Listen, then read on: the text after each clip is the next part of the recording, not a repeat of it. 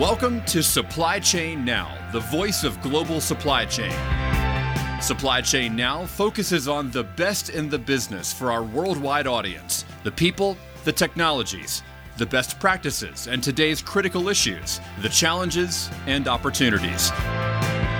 Stay tuned to hear from those making global business happen right here on Supply Chain Now. Good morning and welcome back to another interesting episode of Logistics with Purpose. I'm Enrique Alvarez and I'm with my co-host Christy. How are you doing today? I'm good. I'm I'm excited to talk to our guest today. We're going to have a little bit different than we've done in the past where we cover more about a topic necessarily than an overall person and mission. So we're going to try this out and see how the audience likes it, but I think this is going to be a really interesting topic for people to learn more about the behind the scenes. I think so too. It's going to be fun. I think it's going to be interesting. And thank you very much for the heads up because I am the one that usually drills into the personal aspects of everyone that we interview. So I'll make sure that I stick to the script this time. Well, we're going to learn about lead. them too. We I will, will follow your lead. No, uh, it's an it's an amazing organization. I think that it's going to be super interesting. We're not probably we're not going to have enough time to cover everything that they do, and especially uh, for the last 20 years and with the things that are happening. But anyways, let's without further ado, do you want to introduce our guests? Yes, today on the podcast, we have Ryan Graybill, who's the Director of International Disaster Services at Convoy of Hope, and we have Audra Weddle, the Global Shipping Director of a Convoy with Hope. So we're going to learn more about them, more about the organization, and then we're going to talk a lot about uh, international disaster relief today on the podcast as well. So I'm excited to hear their perspectives and their experiences because they've been doing this for a long time. And it's a really interesting niche in our industry that probably not a lot of people have experience with. So we're going to get the scoop from them. I'm excited about it. Hey, Ryan, Audra, welcome to the show. Thank you very much for giving us some of your time today. Honored to be here. Yes, thank you. Yes. So we're just going to dive right in and hear more about you guys. Before we dive into the behind the scenes of international disaster relief, we're going to talk to you a bit and get to and get to know you a little bit more personally and as people. So, Audra, why don't you start us off? I know you're coming to us live today from your brand new warehouse and excited about that. So, tell us a little bit more to start off with about about you personally and your professional background. Okay. Um, I'm married for over 31 years and I have two boys that are grown. And so we're empty nesters. So we're enjoying life right now. it's been interesting with this move that we're doing. It's the first time with, I've been involved in a distribution center relocation. So, in my background has been mainly shipping outbound, and I have done some importing we my husband and I lived in Germany for a few years and I reordered merchandise and brought in containers instead of shipping them I actually imported. And then um, we spent a couple of years in South Africa working with some missionaries and was able to help with customs clearing and different things of personal household goods so that was a little different than yeah. what we do now.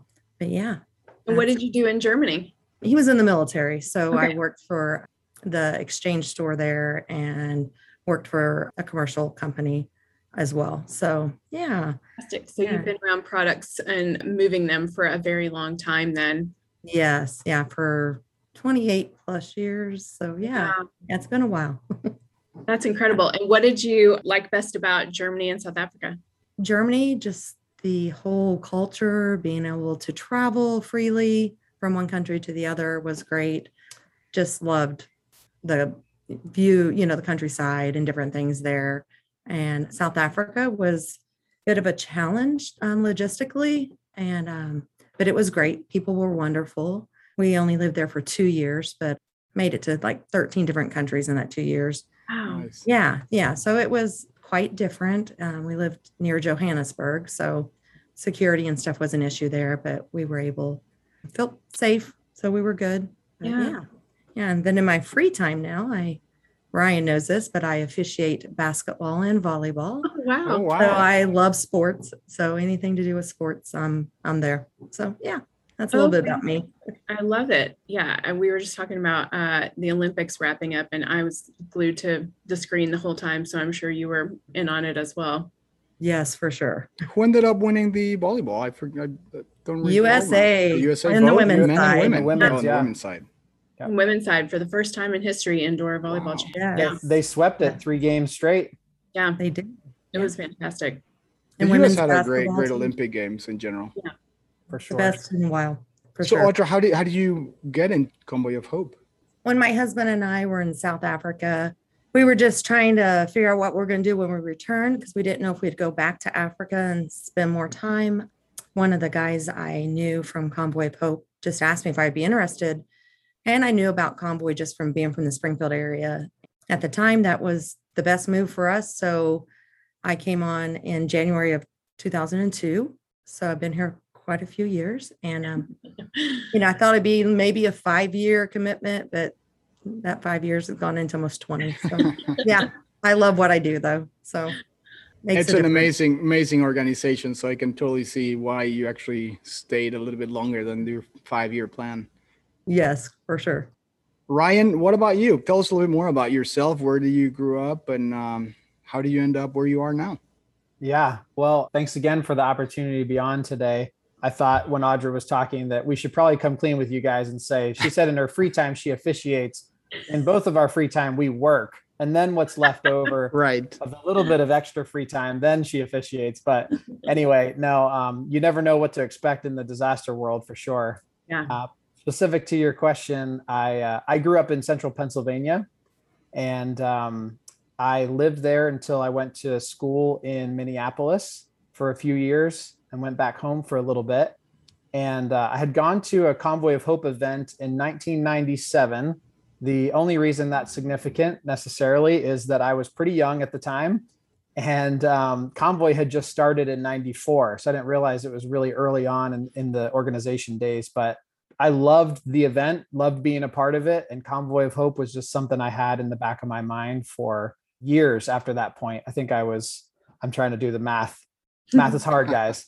I was hard. I was I was 13 um, when I was at the event, so it's just something that stuck with me through my teen years and 20s, um, and kind of I would check the website to see if there were openings uh, and what may come available, and ended up actually coming to the organization as a self-funded volunteer, which Hmm. If you have experience in the nonprofit world, as long as you're just a half step above crazy, you know most most organizations will take you for free if you're you're willing to come. So Absolutely. served on the team for a couple of years and a position became available eventually and took it and i responded to domestic and international disasters for about eight years and then the last three years uh, so a total of 11 have just done international uh, response with an occasional helping the domestic team get some of our vehicles to the field or something like that Wow. I I have a a, uh commercial driver's license, so you just Wow. never know the requests that will come across That's amazing. to amazing. kind of to kind of jump in and help. So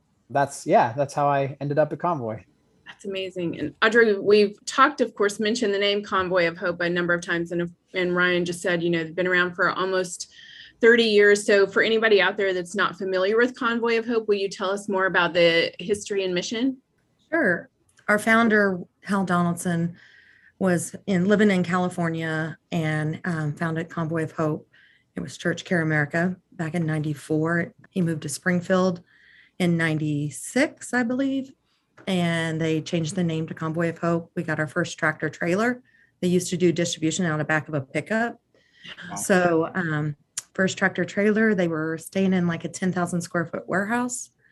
And it just, the vision just grew from there. So, come 2000, we moved into the current warehouse that we're now moving out of 300,000 square foot warehouse.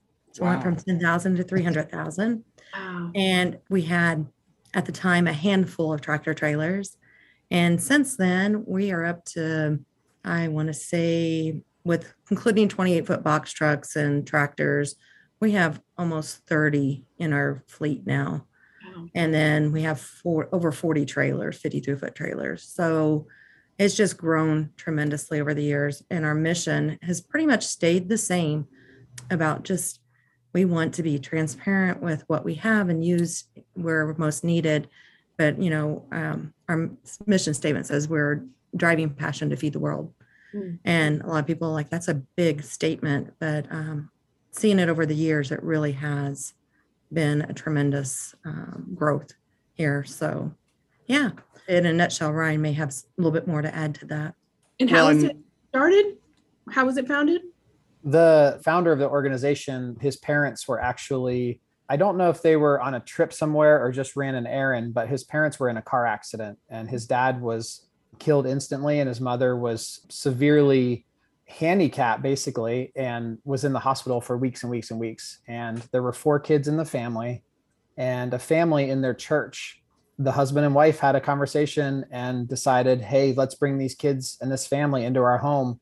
And they lived in a single wide trailer and already had three or four kids of their own ended up being like 10 people there and the response of that family and the local church the community the places that they had connection with really kind of set the stage for those kids to then go and found Convoy of Hope. I think Hal also attributes part of the founding of it to his meeting uh, Mother Teresa mm-hmm. and, you know, did the whole honored to meet you conversation. And she said, Young man, what are you doing to feed the poor? Wow. And he was basically like, I'm not really doing anything. And I think most people's minds would kind of immediately jump into, I don't have money or influence and, you know, that kind of stuff. And she said, everyone can do something. Mm-hmm. And, you know, that was, that was another launching point um, of just seeing what happened. And the organization started by delivering groceries in the back of a pickup truck in Northern California to very, very small communities uh, in Northern California. If you've ever been up there before, uh, you know, there's a lot of a lot of communities that that uh, don't make it onto the news like LA and San Francisco and right. some of the larger cities. And so um, that's how it began and turned into, like Audra said, a fleet of, of 30 plus semis and all kinds of uh, different initiatives and programs that the organization does. It's unbelievable. And I'm just reading from your website, but 1.3 billion plus food and supplies shared, 163 million people and more helped. It's just amazing how much you're really making a difference in the world and how quickly you have grown from uh, 94 to today and uh, congratulations. It, it must be you must have a really really good team. And and ryan speaking you were about to start talking about your initiatives. Tell tell, tell us a little bit more about i think that you have six main initiatives that that you support. Tell us a little bit more about that yeah. So, of course, with any organization, you know, we've grown and added programs or initiatives, as we call them, to to our list. I had actually called Hal uh, before I came to Convoy of Hope, maybe 15 years ago, and talked with him about starting my own nonprofit. And he advised if you can find an organization that's doing something you're passionate about or willing to start you know another initiative you save yourself like a decade of time of right. getting your name out there and all that kind of stuff so you know, in line with that, Convoy has seen some needs that exist around the world um, and had people join the team that had skill sets um, that helped us to expand. Audra mentioned that the mission statement is driving passion to feed the world, but you know that can look very different. And we know that teaching people to fish is a lot better than just providing a fish. Um, and so on the disaster relief side, we meet immediate needs and work to, you know, make sure that there's help well after um, that immediate response is done, and we can get into that in a little bit. But in addition to that, Convoy feeds uh, almost 400,000 kids around the world. We are training farmers. We have an agriculture program that looks pretty different depending on the setting, the country, the location, the needs. But we've seen, you know, five, six, seven hundred percent crop yield increases in a lot of the communities where we're working. Ultimately, Convoy's goal is to work our way out of a of a community when a community doesn't really need any of the things that we offer right. you know we consider that success. Um, in addition to that we have a initiative called women's empowerment. And in addition to some education pieces and um, stuff like that there's a uh, basically a business startup branch to that uh, initiative of training women on the finance side and marketing side and that kind of stuff related to a small business. Most of these women are mothers of kids in our feeding program, and a large percentage percentage of them do not have another income earner in the household.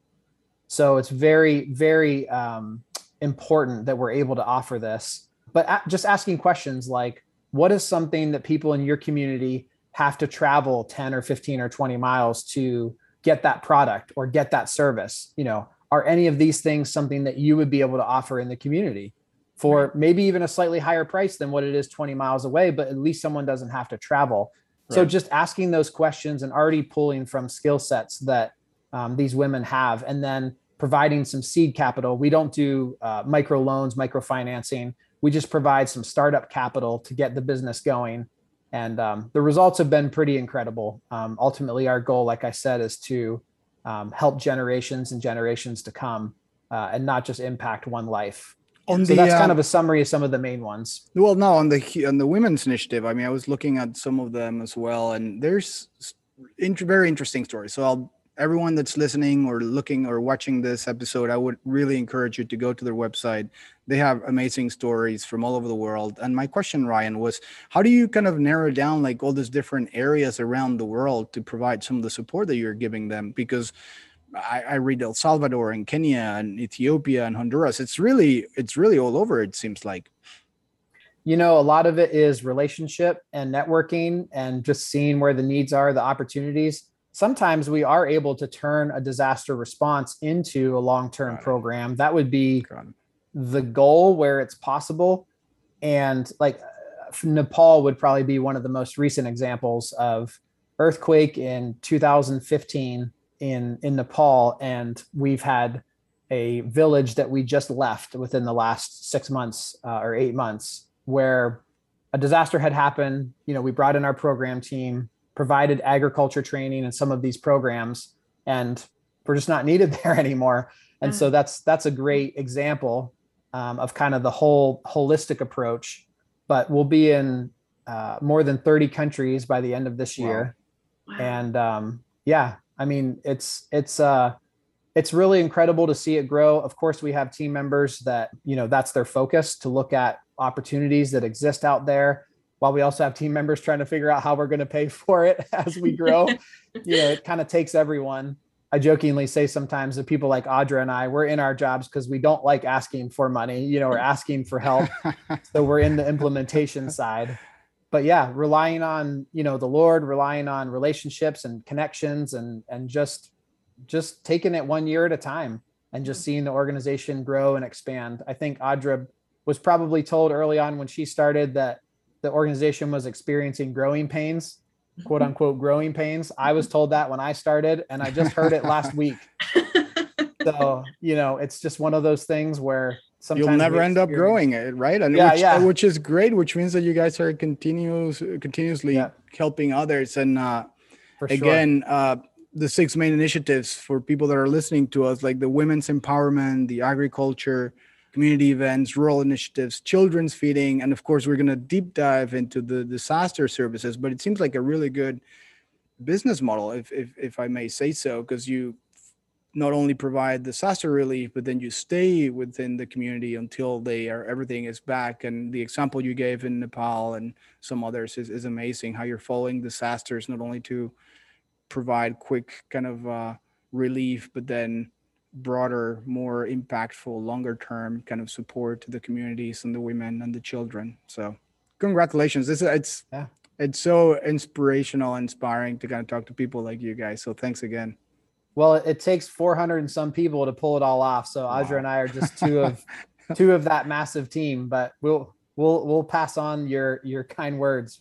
Christy, do Well, we, do, do we want to deep dive into disaster relief? I know that that was a big topic for today's discussion. Yes, yes, I'm excited to hear more about this. Um, whenever I was first introduced to Ryan via email, I was like, oh, th- I think this would be a really fascinating topic for our audience just to hear about international disaster relief as a, a very niche topic because I think you know a lot of us sort of go about our lives or our jobs and we don't really think about that until something happens. And unfortunately it seems like something and you know is always happening. And so you guys are there to take care of it so ryan i i know from your standpoint i'd just love to hear there's a lot going on. You have to be um, while the rest of us are just carrying out our lives you're preparing for the next disaster.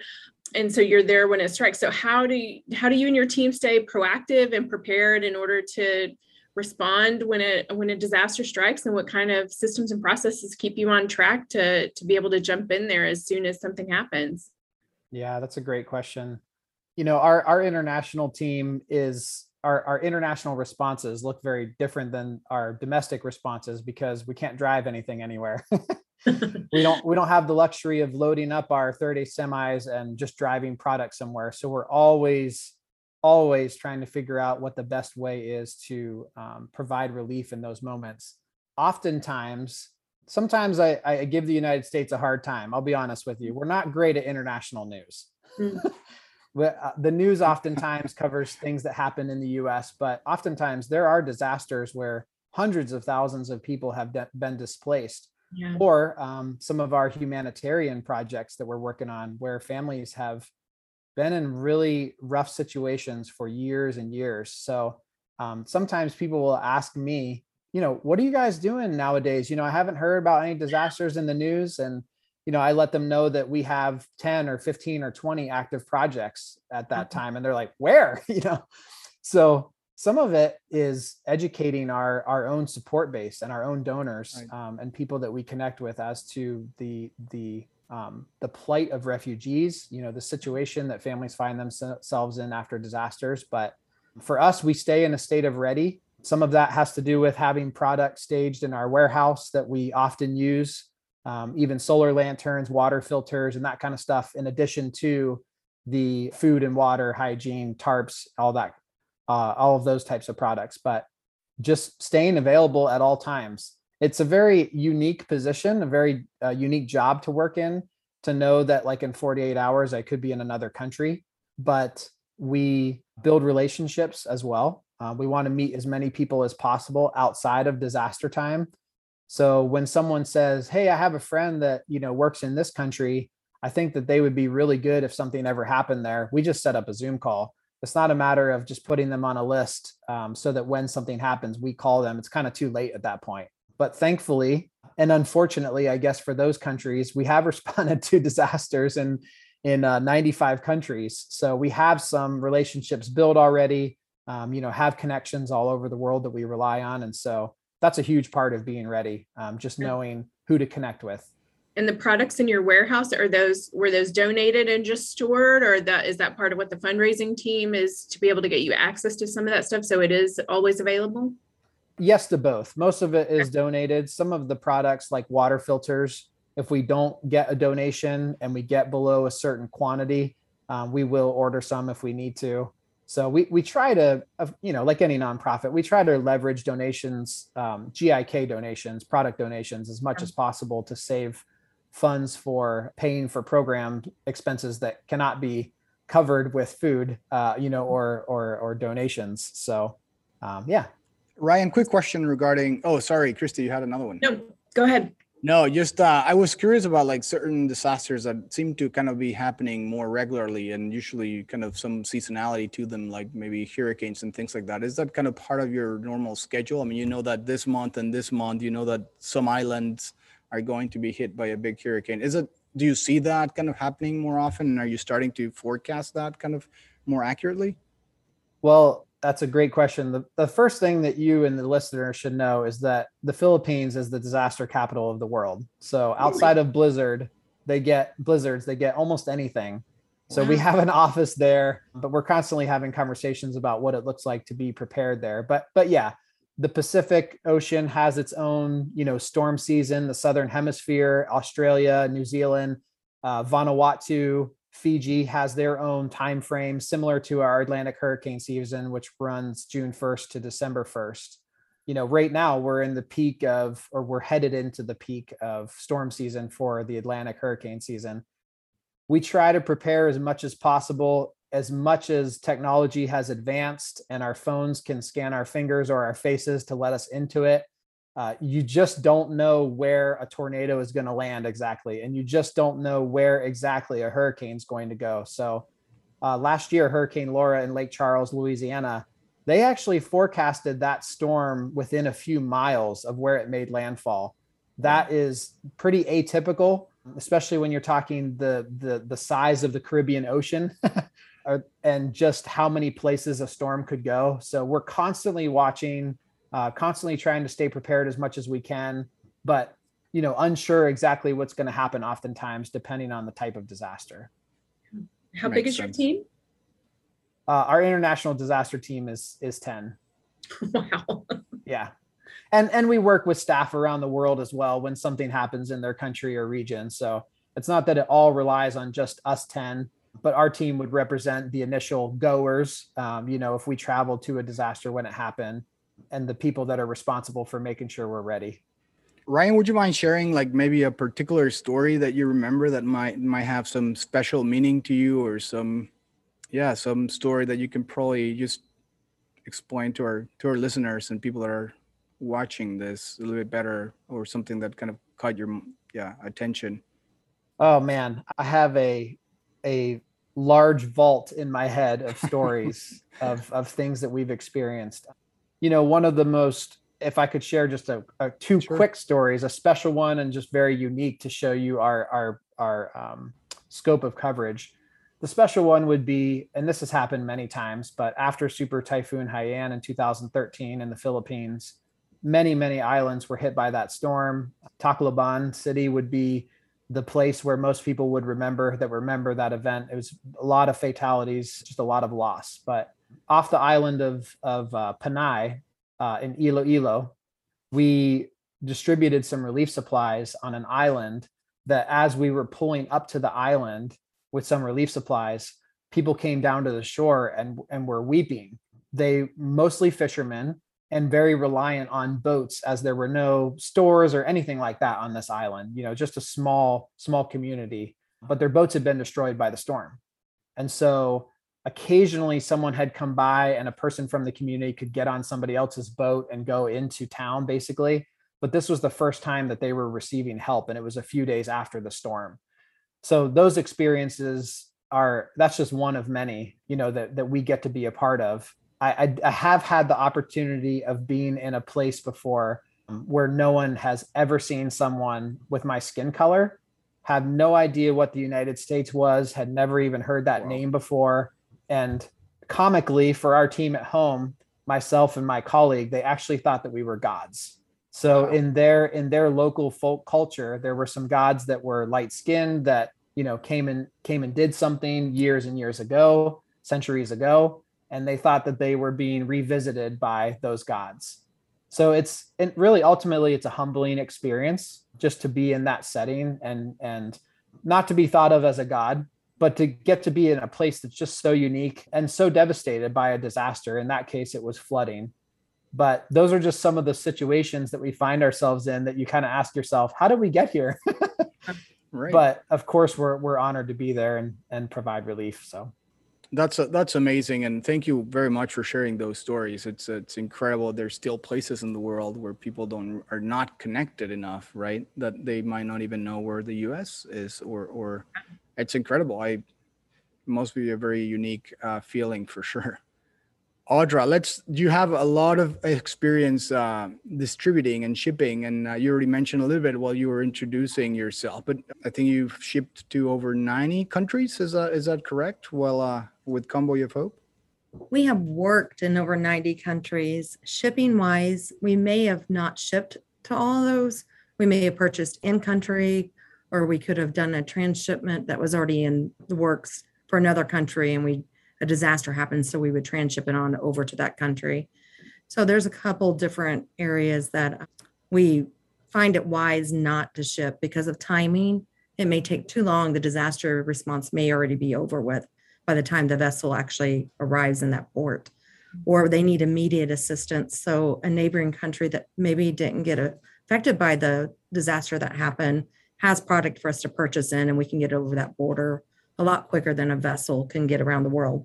So it just kind of depends upon what the disaster is, if it's going to be long term or if it's a short term. There's some that just happen that's going to only be a very short time, but there's some that will be longer responses. So it makes sense to go ahead and plan ahead and arrange containers to go over.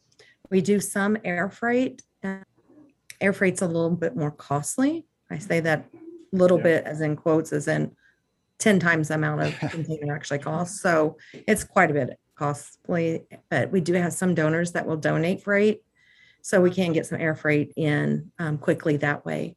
One of my own stories that I have um, was a new one for me. We actually chartered a vessel for one of our disaster responses. And that was the first time that I had to do paperwork for the full vessel and not just, you know, 10 containers.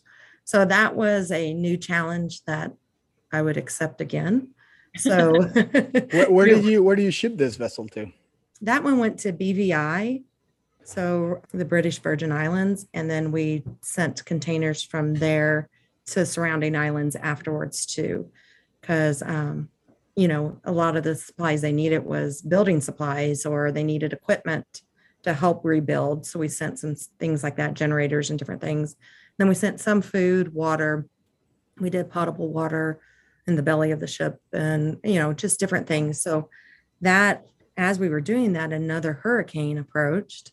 So we had to, the captain of that vessel had to backtrack and go around the hurricane. And so it was just um, crazy times on that one, but it was good. We learned a lot of lessons, but it went smooth for our first time ever doing that. But That's great. yeah, How, Yeah. So what can you tell us about like just supply chains and logistics right now? Because we were talking before we went live that what you guys do is already tough and really challenging and there's a lot of pressure because you have to deliver the goods quickly after a disaster. How has coronavirus impacted what you guys do on daily basis and, and how have you been kind of managing this more efficiently? Well, no, on the daily basis, we have a um, shipping schedule for our children's feeding. So we already know how many containers we're going to do in the month of August, September. Okay. So we're planning ahead. But now, since last year, we were, everything kind of got put on hold for about a month and we had enough supplies in country. That's one thing we do. We ship ahead. So our feeding program can continue on if we do have a hiccup in some kind of delay at port or a rail congestion, which we've all seen this year. And Or a ship So- stuck in the Suez Canal, hypothetically. yeah, Yeah, not that yeah. anything like that would happen, right? oh, yeah, yeah. And you know, we uh, everyone asked, do you have containers on that one, for instance, on the Suez Canal? And it's like, no, but those containers held up other containers to get Right. through that we were expecting in or different things. So I mean, it's a trickle effect on everything.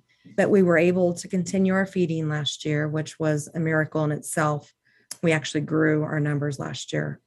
It was amazing because we didn't know if we would be able to do our 10% growth, and we were Wow. able to. So um, we're seeing growth everywhere. But now with the transit times have gone from anywhere from 21 to 30 days as normal. Now it's anywhere from maybe 21 days all the way up to 78 days. So we're seeing a huge delay due to port congestion, due to rail congestion, doing, you know, a lot of ports are working on very minimal staffing. So it's longer to get vessels unloaded and containers cleared. But we've been able to continue on in all of our feeding programs. Shipping has not stopped. So we've been able to can do that. Of course, now we're seeing rate increases. Yeah. It's probably one of the highest rates I've seen in 20 years. Um, and hopefully they go back down. But right now, the demand is so high that we're seeing those rate congestion between congestion rates increasing. Just a different world we're living in. It's it's incredible. I've never. I mean, we've been in logistics for a while, and I've never seen such high rates either. I mean, it seems outrageous that steamship lines just continue to Mhm. increase the rates uh, while providing the same service as well. So it's or even worse service with all the congestions and the transit times and all that. It's um it is it is challenging, and of course, you guys are doing an amazing job. It's incredible that you were able to grow. 10% despite everything else that's going on that speaks very very highly of of you and, and the rest of the logistics and supply chain team. In general, what the, you talked a lot about the uh, feeding, and uh, what countries are you currently? Do you currently have programs that you're feeding regularly? Uh, where do you usually ship that to? As far as shipping goes, um, we can, I'll just kind of go from each region. Central America, we have El Salvador, Guatemala, Nicaragua, Honduras. Then we have Haiti. And then uh, we are starting a new initiative. We're doing some in Dominican Republic. And we have the Philippines and Asia. There's other countries we work in that we're not shipping into. Ryan, maybe I'll speak into those a little more too, because again, those could have started out as a disaster response, but now we're gone into a feeding program. Ryan, you may know a few more in that area. Then we are working in Lebanon some. and then we work, we have our Europe office. They handle all of Europe for us. We're just now looking at sending product there. Um, they procure in countries there, so they get a lot of their food donated there in country or they purchase. But we are looking at um, starting to ship there some to probably in 2022, 23. And then we go to South Africa, Kenya, Burkina Faso, Togo. I know I'm missing some, Ryan. all, all over the world, basically. You know, you places. you've Yeah, been yeah. Yeah, and we've got growth planned um, a lot in Africa, probably in the next, I would say, two to five years. And then we have more growth planned in Central America, more countries, South America. So we're seeing a lot of growth, a lot of need out there, and people are recognizing Convoy of Hope as more as a um, a tool now to be able to use, to be able to you know request um, feeding in their um, areas. So it's a lot of planning that our leadership has Right. to look into. And how big is your team, Audra? Two, Oh my gosh. For It the was international shipping Wow. side. for yeah. international shipping, yeah. Yeah. It was just me until this year. Um, we wow. were able to hire on another person. So yeah, that's why Ryan says in our free time. Yeah. right, know. right. Between 3 and 4 a.m. Yeah. Right, yeah, yeah, pretty much. That's incredible. Well, let's bring it back um, domestic for just a second, too. Ryan, I noticed you guys are part of the National Voluntary Organizations Active in Disaster, quite an acronym. So tell us about this um, organization. And I thought it was really interesting because um, the collaboration and the partnerships you guys talked about, and just I, I'm curious as someone who's given to international and domestic disaster response, how that benefits both the victims receiving help and the those of us that are giving to disasters and want to see um, want to see everybody working together and and people getting help. Yeah, for sure. Um, National VOAD, or uh, is is the acronym we use. Uh, the members lovingly call it that. Is a is a group of I don't know how many organizations are a part of it. It's been around for a while. Um, started out small, of course. Um, some organizations that have been added to the list, even just in the past couple years, uh, have seen pretty significant growth. Uh, Mhm. Groups like Team Rubicon, you may be familiar with, they do uh, cleanup work on homes Mhm. but i would say that the the benefit of being a national voad member and the benefit of working with other organizations it really all comes back to relationship again when you know what another organization does um, you know for instance samaritan's purse um, has chainsaw team and they'll bring in crews that have uh, harnesses and the whole bit our organization does chainsaw work but we don't send volunteers and staff members up 30 feet into a tree that needs to be brought down with harnesses and the whole bit. That's something that's kind of outside of our scope. Um, we'll we'll cut smaller trees and limbs on the ground, so we can refer a homeowner uh, to another organization that we know has the capacity to do something like that. So National VOAD is is a network that helps to increase those opportunities to know that hey, this organization is over on this end of town offering this, and this organization would probably be better suited for um, the needs that a certain family has. Now, even though those are all organizations um, based in the United States, there is some interfacing that happens on international disasters with those groups as well. Most most of those organizations have separate departments that do the international work versus domestic, but either way, the relationship benefits are there to just know who's there. Sometimes you know, I, you guys probably like getting into the nitty gritty a bit on your podcast specifics for your listeners, but sometimes an organization will say, we don't, we have all this stuff and we have no capacity to move it. Is there a way you guys can help? And we're like, well, yes, those 500 generators you have, that's the item that everybody needs. We would love to help ship those. Is there any way that we could have, you know, 50 of them or something like that if we're able to help you? Sometimes organizations say we're we're done, we're wrapping up, and we have a few hundred thousand dollars or some funding remaining um, that we'd like to give to an organization that's doing great work. So what are you guys doing? So all of those conversations come out of relationship, and, and National VOAD is just one of the ways that we're we're able to build those relationships before a disaster, in addition to during. Yeah, so helps make sure that everybody on the ground is operating both collaboratively and independently. Because I know, like, after I forget which disaster it was, where you just saw, again, back to news stories like so many shipments of things just going bad or being spoiled or clothes molding or something that people were you know really out of good intentions wanting to get to people in need but it was just going to waste because there was you know it was very disorganized and people weren't collaborating and things like that. So i'm guessing this is sort of operates in that capacity as well we can we can get into the weeds as much as you'd like. You hit so many important points there. Ultimately you know we use the phrase right heart wrong method. Mm. and people oftentimes give out of compassion and they give for the right reasons but they can end up hurting um, hurting the local economy is is of course the worst or destroying the local economy as as some articles would tell you is what happened in haiti where it was bad and the earthquake actually in many ways made it worse but the the the less serious version of that is like you were saying not coordinating well enough to know what's coming in and who has what and why are we both doing the same thing. You know the, the challenge is that every organization has their own mission and goals.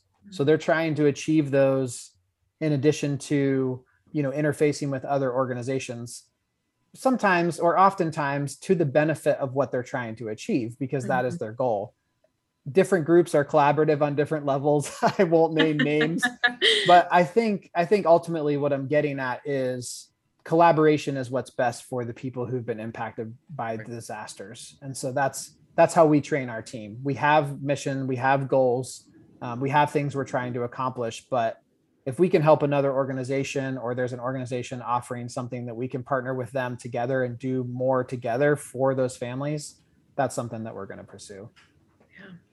So, um, Christy, do you have another question for Ryan? Yeah, I'm curious as we think kind of we talked about what's been happening. I'm curious to also talk about thinking forward and wondering just Ryan, how do you think international disaster response has changed? And Audra mentioned some of the ways you guys have had da- had to adapt during the pandemic, and how do you think how do you think we'll be different on the other side of the pandemic as far as international disaster relief and you know what trends do you see or what uh, how do you think the future will be shaped by this oh it's such a good question um, for starters i don't think grocery stores will ever be able to go back to people actually walking in and getting their groceries you know mm-hmm. here yep. in the us no it, it has changed a lot um, and of course in addition to the pandemic, just technology advances every year um, changes so much in our world. Yeah. Um, you know, 15 years ago, we all, well, no, 10 years ago, seven years ago, we we would all sit in a room together and you know broadcast a computer on uh, through a projector and watch news and glean most of the information from the news and trying to do some searching. You know, some of your younger listeners may not remember the days of being told to go outside and play and you end up picking a blade of grass and making a whistle out of it. You know it was not that long ago that that was entertainment for us and now we we have so much access to data um, to technology to information sharing.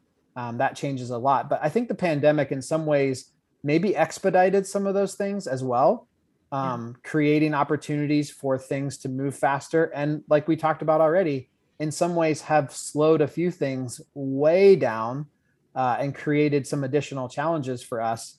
Um, if any of your listeners have a cargo plane that they are looking to donate, we would be more than open to receiving that generous donation. But ultimately, you know, the container world and the shipping world and trying to figure out what's best time frame wise, you can't send a container to somewhere that's been impacted by a disaster and have it arrive right. 75 days later. So balancing all of that stuff is is a little bit of a circus act for us, but we we kind of view ourselves as as lead troubleshooters, and that's always been true for disasters. So this changes things. Um, the last thing I would just add is is the impact on global economies. Um, we we've just seen we've just seen some devastating effects um, on the families that that we're working with, and uh, it's it's it's really difficult it's really difficult to see um, that take place uh, and only be able to help a certain number of families at a time. Um, but we're hoping that the doors continue to open for us to to serve more families uh, and help more families get back on their feet, uh, especially in places that have just seen uh, their economies just completely implode. Yeah. No, absolutely. And you shared a couple of stories with this, but I, do you have any? Enrique read out some of the overall stats from Convoy of Hope earlier, but if you have any for your department um, that you'd like to share, as well as any advice for up and coming um, leaders who are trying to do similar things? Um, yeah, for sure. Um, it's an industry where if you want the answers, you want to find the answers and then operate from there, you will constantly be frustrated. You have to stay in a constant state of learning. Um, you have to be willing to handle things as they come. Um, our first response, we, we mentioned earlier that the organization started in 1994. Our first response was in 98. And uh, Hurricane Mitch in Central America uh, many people remember Harvey in 2017, which Audra referred to earlier with BVI. That was a crazy Atlantic hurricane season mm-hmm. uh, for us and other nonprofits. But Hurricane Mitch in 98 dumped an estimated 72 inches of rain in some parts of Central America. Harvey was about 55 in Houston. You add in the mountains and the effect of, of flooding that happens with that, and it was quite devastating. So, uh, in the grand scheme of time, in the span of time, it wasn't that long ago that we responded to our first disaster um, and we have responded to more than 500 as an organization now. And um, even just five, six years ago, I think we responded to six or seven international disasters. And this year, we'll, we'll probably be in the 30 something range, wow. uh, if not 40 something. So, you know, never, never be ashamed of humble beginnings or, or never think that starting somewhere small is, is um, not possible. It definitely is. And the industry, you know the hardest disasters to respond to are the ones that make uh, that draw a lot of news domestically and every organization goes to it. But there aren't that many homes impacted. But on the flip side um, the haiti earthquakes and the japan earthquake and tsunami and super typhoon haiyan and nepal earthquake. I mean the nepal earthquake destroyed depending on what news source you read 500000 structures wow. became unusable or unlivable. And in the US, 500 or 1,000 homes destroyed is a pretty significant disaster. Um, so, in those kinds of situations, you know, the more the merrier. And at the same time, you know, learning the best practices and how to actually benefit families and not just showing up without a plan. Um, you know, having a local connection. I should have said earlier, you know, our model is to support local relationships and local partners. We know that after a few years, people won't remember the name Convoy of Hope potentially there where the disaster happened, but they will remember that um, a local church or a local organization or someone down the street helped them. So, you know, that's that's really our model. We we feel like it's the best in terms of supporting um, local economies, local partners, et cetera, and relationships. But yeah, we we're learning all the time how to not do things ever again. So we don't have it all figured out, and we've learned a lot but yeah, definitely, definitely jump in if that's something that you have a heart for, and we'd love to help help with that process if we can. So, uh, Audra, basically, just following the same question that Christy um, posed to Ryan, uh, just a little bit more focused onto the uh, logistics and supply chain and the global markets. What um, what do you think are the well two two part question? The first is, what makes you guys so uh, incredibly uh, efficient when it comes to responding to disasters or like a couple of things that you would like to highlight there for our audience and the, and then two is there any advice that you can give to other companies that are currently shipping to those complicated and complex regions of the world that that, that might help them yeah i would say um, what makes us most efficient ryan mentioned the philippines earlier is you know where a lot of disasters take place we mm-hmm. already have staff on the ground there. We have a facility there, a warehouse. So we pre stage some of our supplies there too. So we're available to respond pretty much immediately as soon as it's safe for our staff to move around and do. They have supplies there ready to go. So to me, that helps us being efficient. Anywhere that we already have a feeding program and we have supplies there, its immediate response is available because we have the supplies on hand. Our team does a great job on communicating with if our staff or our partners that's in that um, region. So they're able to find out firsthand what is needed. Back in the day, we used to say, oh, we're going to send in a team to um, go in and evaluate what happened. And so you're losing time with that already because time you get a flight, you get in country. What if the airport was damaged?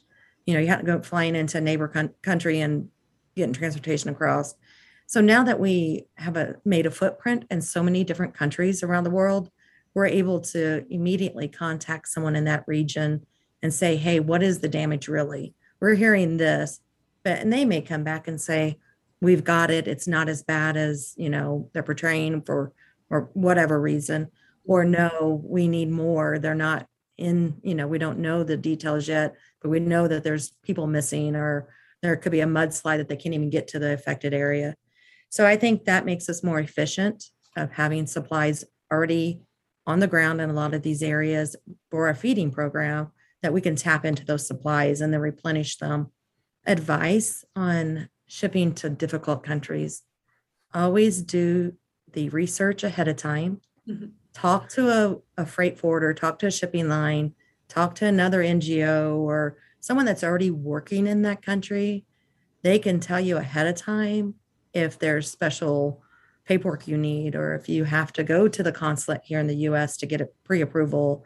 There's certain countries that you just can't load a container and send it. Right. Right. So and some supplies aren't allowed. You know, some countries don't want GMO products. Some countries don't allow grains or you know they don't want certain items in their country because it will take away from their economy too so always do your legwork ahead of time there's someone out there that has tried what you're going to try right. just a matter of finding out who that someone is a lot of times it's just making a phone call to someone that you met at a conference or a freight forwarder you know and say do you know anyone that ships here and they can make you a connection there um, i you know i always say you cannot do too much planning when you get ready to ship. Now, in a disaster response, it may be a hurry up and plan and ship, but we started this past year um, really looking at our where we go into on a normal basis. Some disasters, that region is going to get hit every year, and we know that. We don't know the significant if it's going to be enough for us to say we need to send product or if it's going to be just a response maybe with purchasing in country or no response, but we still are now planning ahead and we're looking at transit times. What shipping line is the best one to use? If a port is closed, is there another port nearby that we can use? So, and we've got our consignee information already down. We've got our registration number for that consignee. We have, we're trying to do legwork ahead of time, ahead of the storm per se. So we're ready to go. But um, the more work you can do in the front end, the better off you are Makes before sense. the product would get in country. What was the phrase you guys used earlier about the the good intentions? right heart, wrong method. Right heart, wrong method. Yes. I love that. Well, thank you both so much for your time today. This was so interesting. Um, and hopefully, our listeners learned a lot uh, more about international disaster response, too. I know I did. So, tell everybody before we go how they can connect with you and support uh, Convoy of Hope. And if they have a cargo plane that obviously doesn't put on an Amazon wish list? How can they get uh, that? We'll need a pilot with that plane. Okay. yeah, yeah, true. so how can they connect with you guys and stay in touch or support your mission? Yeah, and people can learn more by going to convoyofhope.org. Um, shameless plug, our team just launched a new website. Awesome. So people should uh, definitely check it out. It's it's a pretty awesome user experience um, we're still learning it on our end too. So to tell you what page to go to right now is hard. But you know, of course, Facebook, Instagram, Twitter, all of those things. Convoy of Hope has its own uh, page, so people can check there for updates. They can certainly email us uh, or or call call me. Um, I'll volunteer myself. I won't volunteer Audra without her permission, but um, my email address is just R, my last name. I think it's in the title of, of the of the podcast, but G R A B I L L at convoyofhope.org. Uh, especially if people have questions about um, disaster relief or looking to start their own thing or uh, really anything. I, I'm I'm a I'm a no strangers, only future friends kind of person. So um, if people want to reach out, they're certainly welcome to. Perfect. And I And I assume you're always that. looking for those uh, corporate donations too, to keep those warehouses stocked. Yeah, for sure. I mean, if someone was interested in partnering with Convoy of Hope, Audra can maybe speak to uh, specifics of things that we don't do.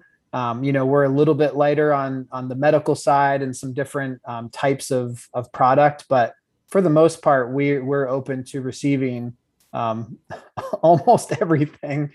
And um, you know have a huge warehouse and the ability to, to store it and ship it around the world. So if people were interested in that again they could reach out to either one of us and we could just uh, connect them with the right people. So we would be super grateful for for that for sure. Fantastic. Well, there you have it. Thank you so much. And again, if you're listening to uh, this very interesting episode of uh, Supply Chain Now, Logistics with Purpose, uh, please don't don't hesitate to not only go visit their website, but reach out to Ryan, reach out to Audra if you have anything that could help them continue uh, their amazing cause and continue kind of helping others. I think, uh, unfortunately, as we this year and next year unfold, I think we'll continue to see some natural disasters happening. Um, so we'll have to be even more efficient. We'll have to be closer together. And if it's just an introduction with someone that you might know, um, a pilot with a plane, or someone in the Philippines or wherever else that they might actually need help, just uh, again, network and expanding their network is very important. And of course, if you can donate, please do donate because the money will be very, very well spent. Um, Ryan, Audra, it's been a pleasure. Thank you so much. Uh, we could continue to talk about you guys and what you do for, for hours, but we appreciate you giving us a little bit of time today uh, to make, make this uh, Logistics with Purpose episode very special. Thank you so much for what you do. thank you guys Yes, thank you. Well, thank you so much. And to our audience, thank you very much. If you liked uh, the conversation we had today, and if you're interested about learning a little bit more about logistics with purpose and some of these other very incredible organizations that we're highlighting on this show, feel free to join us as well for the next one. Feel free to connect Supply Chain Now, Logistics with Purpose. I'm Enrique Alvarez. Christy, have a really good rest of the week. Thank you guys. And We thank you appreciate it. guys. thank you see you guys See you. Thanks for being a part of our Supply Chain Now community. Check out all of our programming at supplychainnow.com and make sure you subscribe to Supply Chain Now anywhere you listen to podcasts. And follow us on Facebook, LinkedIn, Twitter, and Instagram. See you next time on Supply Chain Now.